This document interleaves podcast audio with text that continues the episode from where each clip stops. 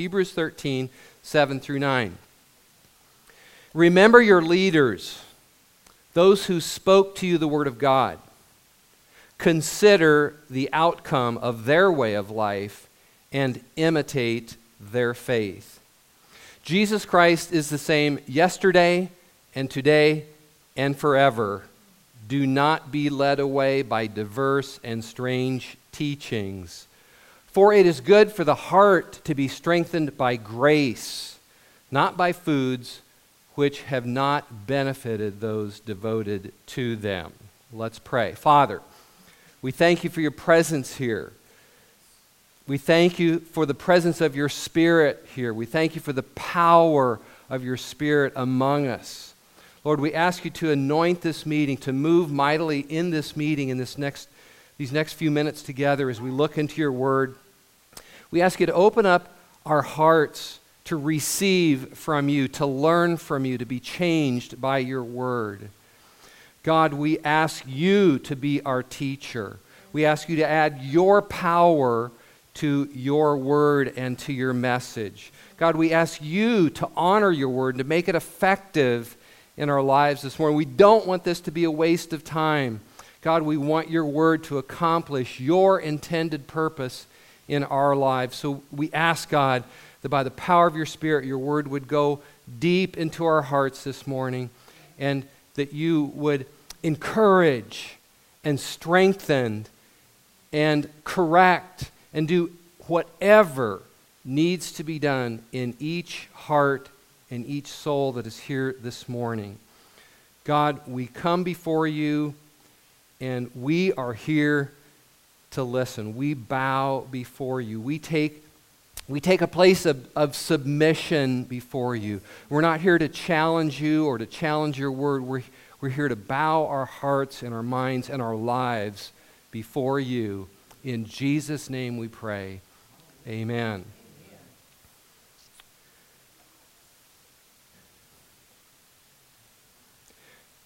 There are people in the church, and I don't mean just this church, I mean in the church Okay? There are people in the church who are like a rock. They're not perfect, but they are faithful people. They're faithful to Christ and they're faithful to his church. And through the ups and downs of life, as you observe their lives, you just see that they hold fast to God. Their hearts are focused on drawing near to God through Jesus.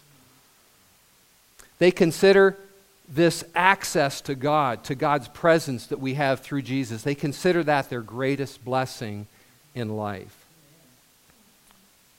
But sadly, there are those in the church who seem to be doing just fine, and then something comes up, and just like that, they're gone. They no longer have much of an appetite for God. They let go of their confidence in God something other than Jesus becomes their focus. And instead of drawing near to God, they drift away. They neglect meeting with other Christians. And the blessings that we have in Jesus don't seem to mean that much to them anymore. Several years ago, Cindy handed me a picture just handed me a picture, and it was of seven or eight men who had attended a men's retreat that we called a men's day at the lake about 12 years ago. And she, she, as she handed me this picture, she said, If you want to know why ministry is hard, take a look at this picture. And it took me only a few seconds to see what she meant. Because within only a few years of when that picture was taken, every one of those guys were gone. And except for Denny DeGroat, who had passed away, every other guy in that picture had drifted away from God. One had been unfaithful to his wife. One had gone back to a dark and sinful past. One had massive family and kid problems, but stopped going to church and did not turn to God for the answers. Another one's wife was unfaithful to him, and I met with him sometime after that, and his faith was crushed and broken. Uh, he moved, moved away, and I really don't know what happened after that. Now, there were, other, there were several other men at the retreat who have remained faithful to Christ, and some of them are still around, even in our church. But all but one in that photo, who was Denny, had turned back in some degree or another from following Christ. And I will never forget the profound sense of sorrow I felt for those men as I looked at that picture that evening. This very real problem of departure from the faith is what the book of Hebrews addresses. And that's why all the warnings to don't neglect your, this salvation, don't drift away, don't become dull of hearing. It's a book of strong warnings about drifting away from Christ. It's a book urging us to hold fast our confidence firm to the end. And in this closing chapter, we are given three powerful exhortations to make us stable and strong, to help us to remain true to the Lord and to finish our race. There's a verse in Acts that says that Paul, I can't remember if it's Paul and Silas or Paul and Barnabas, but it says they went back to the, to the churches and they encouraged them with resolute heart to remain true to the Lord. And that is kind of what the book of Hebrews is all about.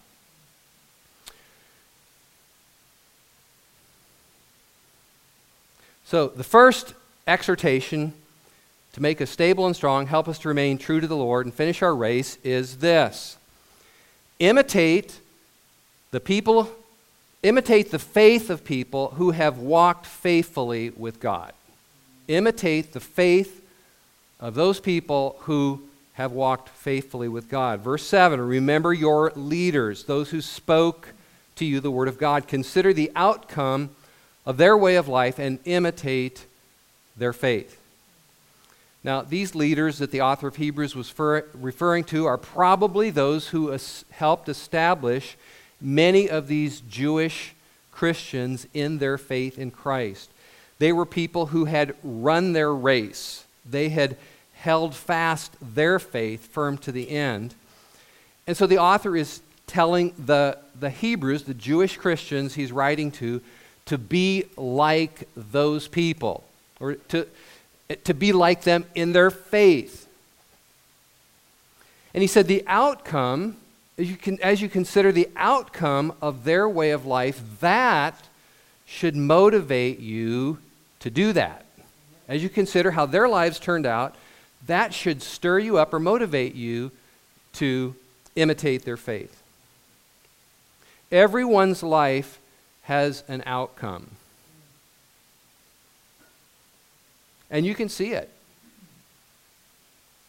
Many people live in a way that does not turn out very well. In other words, they don't have a good outcome. They do not hold fast to God.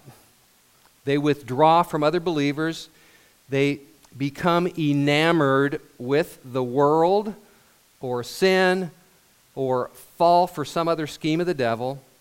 And the outcome of their lives is a kind of spiritual shipwreck. Don't imitate that kind of faith. Imitate those who led you to God.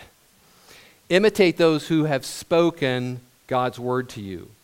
Imitate those who have proven results of a life lived by faith. Paul wrote to Timothy Timothy, you, however, know all about my teaching, my way of life, my purpose, my faith, my patience, love, and endurance. Timothy knew all about the outcome of Paul's life because he watched it and he considered it. I mean, Timothy was doing what the author of Hebrews is telling us to do consider the outcome of people who walk faithfully with God, like Paul. And the kinds of things that Timothy saw in Paul are the kinds of thing you see in people who walk faithfully with God. You see purpose, you see sound teaching, you see love and patience and endurance. You look at their personal lives and you see peace and stability. You see joy and contentment in God. You see that they are interested in sowing the Word of God into other people's lives. As, as verse 8 says, they, they led you and they spoke the Word of God to you. Cindy and I ran across a quote, actually, I ran across it and shared it with her, by J.C. Ryle that said, The measure of a man's greatness is his usefulness to souls. And, and we love that. You know, people who walk with God want to be useful to other people's souls. And these are the kind of leaders the author of Hebrews said to remember and to imitate, those who led you, those who spoke the word of God to you, those who were interested in your soul, those who were interested in drawing you near to Christ. And if you imitate the faith of these kind of people, you will be stronger in your faith. And it will guard you from falling into the kind of spiritual lethargy and dullness that the writer of Hebrews talks about. It really does matter what kind of people you set before your eyes. It really does. And I'm glad the kids had their class today, but I almost wish they were in here because for kids, it matters what kind of people they set before their eyes as who they look to and follow and their hero, heroes.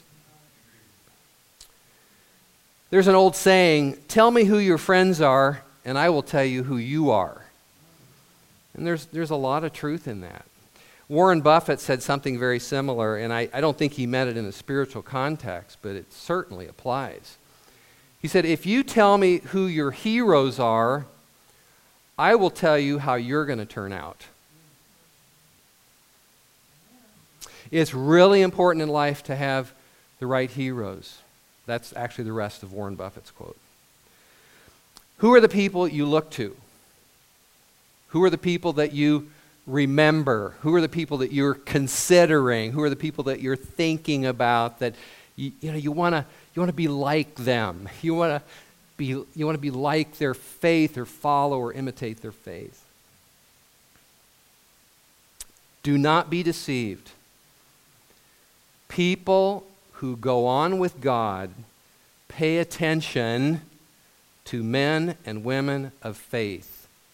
Men and women of faith from the Bible, men and women of faith from history, and men and women of faith from the present day that surround them. So that's the first key to help keep you steadfast and strong and to protect you from getting off track and falling into spiritual lethargy. Pay attention to faithful men and women. Second, do not fall for new or strange spiritual ideas because Jesus never changes. Verse 8 Jesus Christ is the same yesterday and today and forever. Do not be led, do not be led away or carried away by diverse and strange teachings. I have heard that verse since I was a young person that Jesus Christ is the same yesterday, today, and forever. I think when I studied this passage for the first time, I got the connection. You know, in the Bible, there's in the original when the Bible was written, there's not verses. it just flows right together. And the line of reasoning is Jesus Christ is the same yesterday, today, and forever. Therefore, do not be led away by new and strange, diverse teachings. Jesus doesn't change. Therefore, the message about him will not change either. Yes, Jesus came to earth, he became a man, he ascended, he went to heaven. In that way, I suppose you could say he changed, but his character and his purpose have never changed and never will change. The Jesus who was in the beginning with the Father that we read about in John chapter 1 is the same Jesus who came into the world. The Word became flesh and dwelt among us. Jesus today is the same Jesus we read about in Matthew, Mark, Luke, and John. You often hear people, particularly in an unhappy marriage, say something like, Well, he is not the same person I married, or she is not the same person I married. No one will ever be able to say that about Jesus. Jesus won't ever become different in some way to you. He will never treat you different. Jesus will never stop loving you. The only thing that will ever change about the love of Jesus is your power to grasp it. Paul said, I pray that you may have the power to grasp how wide and long and and high and deep is the love of Christ, and to know this love that surpasses knowledge. The only thing that's ever going to change about Christ's love is just your power to grasp it. And we need prayer that we would, it's so great, it's so perfect, the love of Jesus. Jesus was committed to your salvation yesterday, and He's committed to saving you today and forever. He will never stop interceding for you. He will never stop being your advocate before the Father. Jesus won't ever change his mind about choosing you. Jesus will never decide to leave you. He will never decide he doesn't want you. He himself has said, I will never desert you, nor will I ever forsake you. His words, His teaching, His message, His commandments will never change. The revelation that He gave to His apostles and the writers of Scripture never need updating or revising or corrected. They stand firm forever. They will never change because Jesus never changes. And, says, and since Jesus will never change, do not be carried away by diverse and strange teaching. Strange teaching is teaching that is not found in the Bible. Very simple. Strange teaching is teaching that is not found in the Scripture. It is teaching that you will not find taught by the apostles. When you hear something, when you hear a, teaching that does not sound anything like what Paul or Peter or James or John or Jesus taught, watch out. Strange teaching is any teaching that carries you away from Christ. The author says there are diverse teachings, meaning lots of different kinds or various kinds of teaching that will carry you away from Christ. These Jewish Christians who were being written to in Hebrews were tempted to go back to the Jewish laws about foods or to Jewish sacrifices. But there are many other kinds of teachings that will pull your attention away from Jesus. There are many kinds of teaching that will pull your attention away from Christ as the basic solution to your sin and brokenness. And Jesus is the only answer. Jesus is the way, the truth, the life. The old, old song that Cindy and I love Jesus is the answer for the world today. Above him, there is no other. So, any teaching that, that tends to direct your focus away from Jesus, again, watch out, be careful. Strange teaching always directs people to something other than Jesus. The unmistakable error in all new teaching and strange teaching is that Jesus is not enough. Jesus is not enough to heal your soul, not enough to forgive your sins, not enough to release you from your sins, not enough to give you joy. Not enough to free you from anxiety and fear or addiction, not enough to bring you the full experience of God. You need this new concept or new teaching to help you get what you really need. And without realizing it, you're focused on this new idea and you're carried away from Christ. Sometimes these teachings have to do with a new way of experiencing God. And we all want to experience God, and the Scripture has given us a sound and solid, powerful, clear avenue of, of experiencing God to the, to the fullest. Um, sometimes these teachings say if you pray using a certain method or you follow certain spiritual practices, you can enter a higher level of spirituality. But Hebrews tells us that God has done everything for us to come directly and boldly into his presence through Jesus. And the way that we experience God is that we draw near to him through Jesus. It's that simple and it's that profound. And Jesus cleared the path, He opened the door.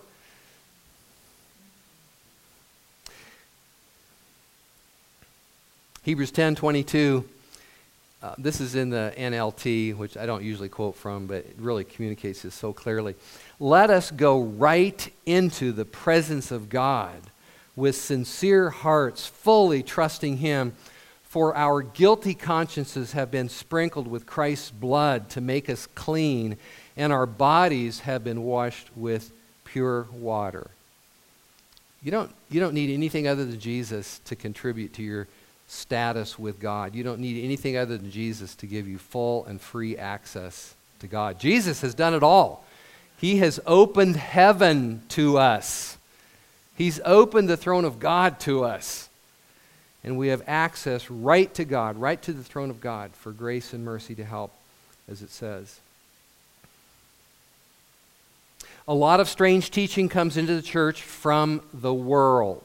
Okay, you remember I said that strange teaching it's it's varied or diverse.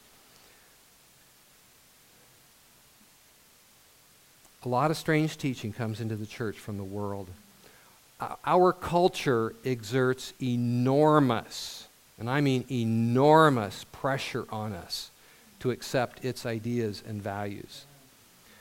The news media and Hollywood and our schools and just the social pressure demand allegiance to their belief system.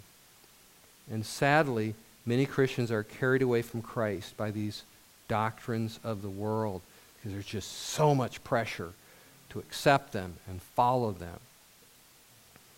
Many Christians have been deceived into believing that the world has the answers to the big issues in people's lives. There's a kind of, of belief out there that I pick up a lot. And this belief says Christ may be able to get us to heaven someday but science, medicine, psychology, or politics have the real answers to human problems and the needs of the human soul. And so, for some, the, the wisdom of the world, the, the, the world's knowledge becomes their real authority and their practical God. And they are carried away from Christ by the messages of the world. So, the second key that we're sharing this morning, the second key to a lifelong faithfulness to Jesus is keeping yourself in the faith that was delivered to us through the apostles of Jesus and not fall for strange teaching.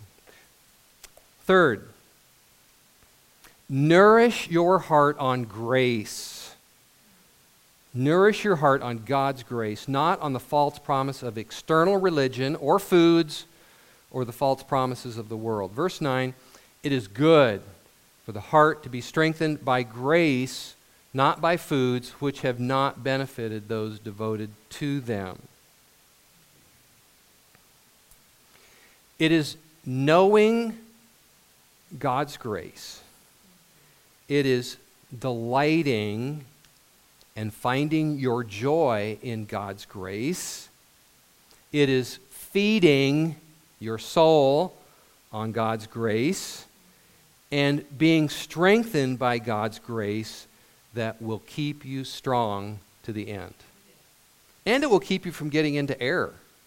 Because if your heart is full, if your heart is just, you know, full of the grace of Jesus, and you're, just, you're, you're, you're caught up with that and you're happy about that, and your soul is, is satisfied with that, and you're continuing, as it says in Scripture, you're continuing in the grace of God, you don't need to go anywhere else.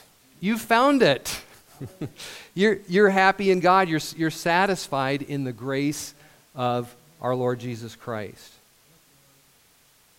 God designed your heart to be strengthened by His grace and goodness. That's where you go. When your heart has need, that's where you go. You go to God and to His goodness and grace. Inward strength, happiness, courage, hope, and joy all come from God's grace working in your heart, strengthening your heart. God, God's answer really to all the needs of your heart is grace. And then he talks about nourish your hearts on grace or feed your hearts on grace. Be strengthened by grace, not on, uh, not on foods. Eating certain foods may, I'm not going to promise that it will, but eating certain foods may help you live longer. But they have no spiritual value. Okay, the Bible is clear on that rules about food or drink or, or, or any external regulation like Paul says in Colossians of don't handle this, don't you know, do this, don't do that sort of thing. Rules about food or drink or any ex- external regulation never helped anyone have a closer walk with God. 1 Corinthians 8 8 says that. Food does not bring us closer to God. We are no worse if we do not eat, and no better if we do. That's pretty plain, I would say. Pretty plain. And it seems obvious, and yet Christians fall for this delusion all the time that if, if they go back to Jewish dietary rules or something else having to do with food or diet, that somehow somehow there's some kind of spiritual enhancement that, that comes from that. But the, the, the Bible is clear, and this verse here in Hebrews is, I mean, it's just, it's just plain as day. It's, it's good for your heart to be strengthened by grace, not by foods which have been no benefit to those who try to be benefited by them.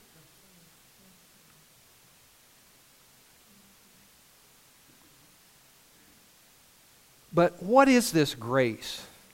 If our heart is to be strengthened by grace, I think it would be good for us to just think a little bit about what is this grace that strengthens our heart. And, you know, I was thinking about this. Uh, grace is not a, it, it's, it's, it's not a small thing. It's not a small concept. It's, it's an all encompassing thing. Grace is the way God deals with us or treats us. God treats us or deals with us by grace or with grace. Someone defined it as uh, grace is God choosing to bless us rather than curse us as our sins deserve. The essence of grace is that it is a gift. Grace is God's extravagant gift to you. Grace is God's extravagant gift of love and mercy. No matter that you don't deserve it, no matter that I don't deserve it, it's God's extravagant gift of love and mercy to you and to me. Paul said, of course, we are saved by grace. It is a gift of God. Grace encompasses everything that God has freely given us through Jesus Christ. God saved us from the coming wrath. He brought us salvation and life and healing for our souls by grace. The entire new covenant, which we spent some time in in the book of Hebrews, and which I just love, the entire new covenant is a covenant of grace. You are not under law, but you are under grace. God promised to never again remember our sins. God gave us a new heart with desire and ability to please Him. He's written His laws in our hearts. God promised that He would be our God and that we would be His people. God said that we would know Him, that we would all know Him. He gave us the special capacity in our hearts to know Him and have direct personal acquaintance with Him. These, these are the gracious gifts of the new covenant under which we live. Grace is God's approval and acceptance of us through Christ. We have peace with God through Jesus. We're made the children of God. We have access into God's presence. And, and all of this privilege and status and experience with God is freely ours through Jesus. But grace is, is also, is not just a principle or an idea or a, a way of working. Grace is also the power of God given to us through the Holy Spirit. Sam Storms said, Grace is something God imparts or bestows or infuses into us to equip and empower us to live in accordance with His will. I love that. Paul said, Grace is able, or I'm sorry, God.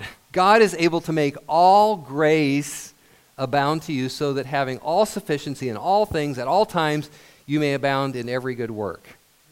That's what grace is able to do for you. Isn't that amazing? God's able to make all grace abound to you. So you're sufficient for everything. Grace, grace enables us to do good work. I like that. Just amazing. So, so we can pray, God, give me, give me the grace to do this. You know, I prayed this morning, God, give me the grace to teach, to teach your word, because without, without that, I can't do it. Grace gives us the capacity to do things. Paul said, I am what I am by the grace of God, and I was made a minister according to the gift of grace. It was grace that made Paul a minister and made him able to be an apostle. And Jesus said, When you're weak, my grace is sufficient for you, for my power is perfected in your weakness. Notice the, the correlation between grace and power. My grace is sufficient for you, for my power is perfected in your weakness.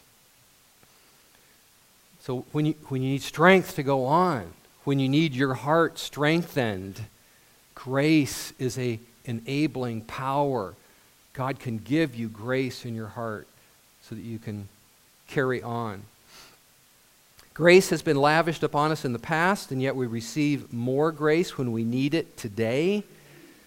Um, there's grace for you here this morning, and there will be grace for you tomorrow.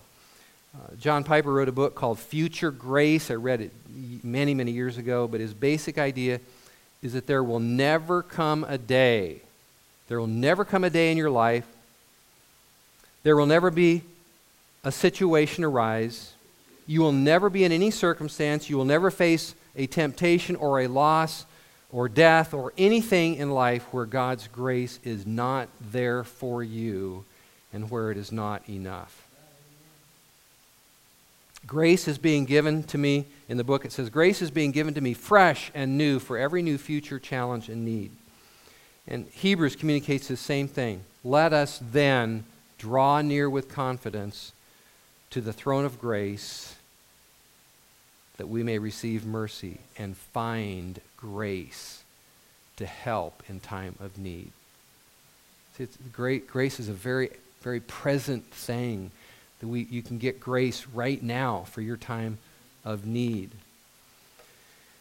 This present work of gr- grace is I, I believe is what is communicated in the what I would call the grace blessings that you find in the New Testament. Grace be with you. Or a couple of times, which I love, it says, Grace be with your spirit. This is, this is a blessing pronounced over you for the, for the imparting of God's grace to your heart right now. And it communicates that grace is available to you. Grace be with your spirit. Wow, what a beautiful thing to say to one another in the body of Christ. And it's not, it's not just a saying. I mean, it's a, it's a blessing. There's, there's an imparting. There's something that goes with that, that goes with those words. And it, something happens in your spirit. God communicates grace to you. So when your heart is weak or discouraged or overwhelmed, strengthen your heart on grace. Remind yourself of all you have in Jesus forgiveness of sins according to the riches of his grace, which he lavished upon us. Strengthen your heart with the love of God poured into your heart. Strengthen your heart on the Holy Spirit given to you to be with you and in you forever. Remind yourself that you have a place in heaven reserved for you. And then go to his throne to receive more grace to help you in your present need. When you feel ashamed or guilty or condemned, feed your heart on grace. When you wake up at night or in the morning or, and feel alone or empty, nourish your heart on the grace of God. When you're anxious or fearful or depressed, strengthen your heart on the grace of God. Don't, don't turn to some kind of outward ritual or legalistic practice. Don't turn to the world to help your heart. Um, as Sam Storms put it, eat grace. eat grace. Nourish your heart on grace. Don't eat something else. Eat grace. those who finish strong are those who love God's grace and delight in God's grace and continually feed themselves upon grace. Let's pray.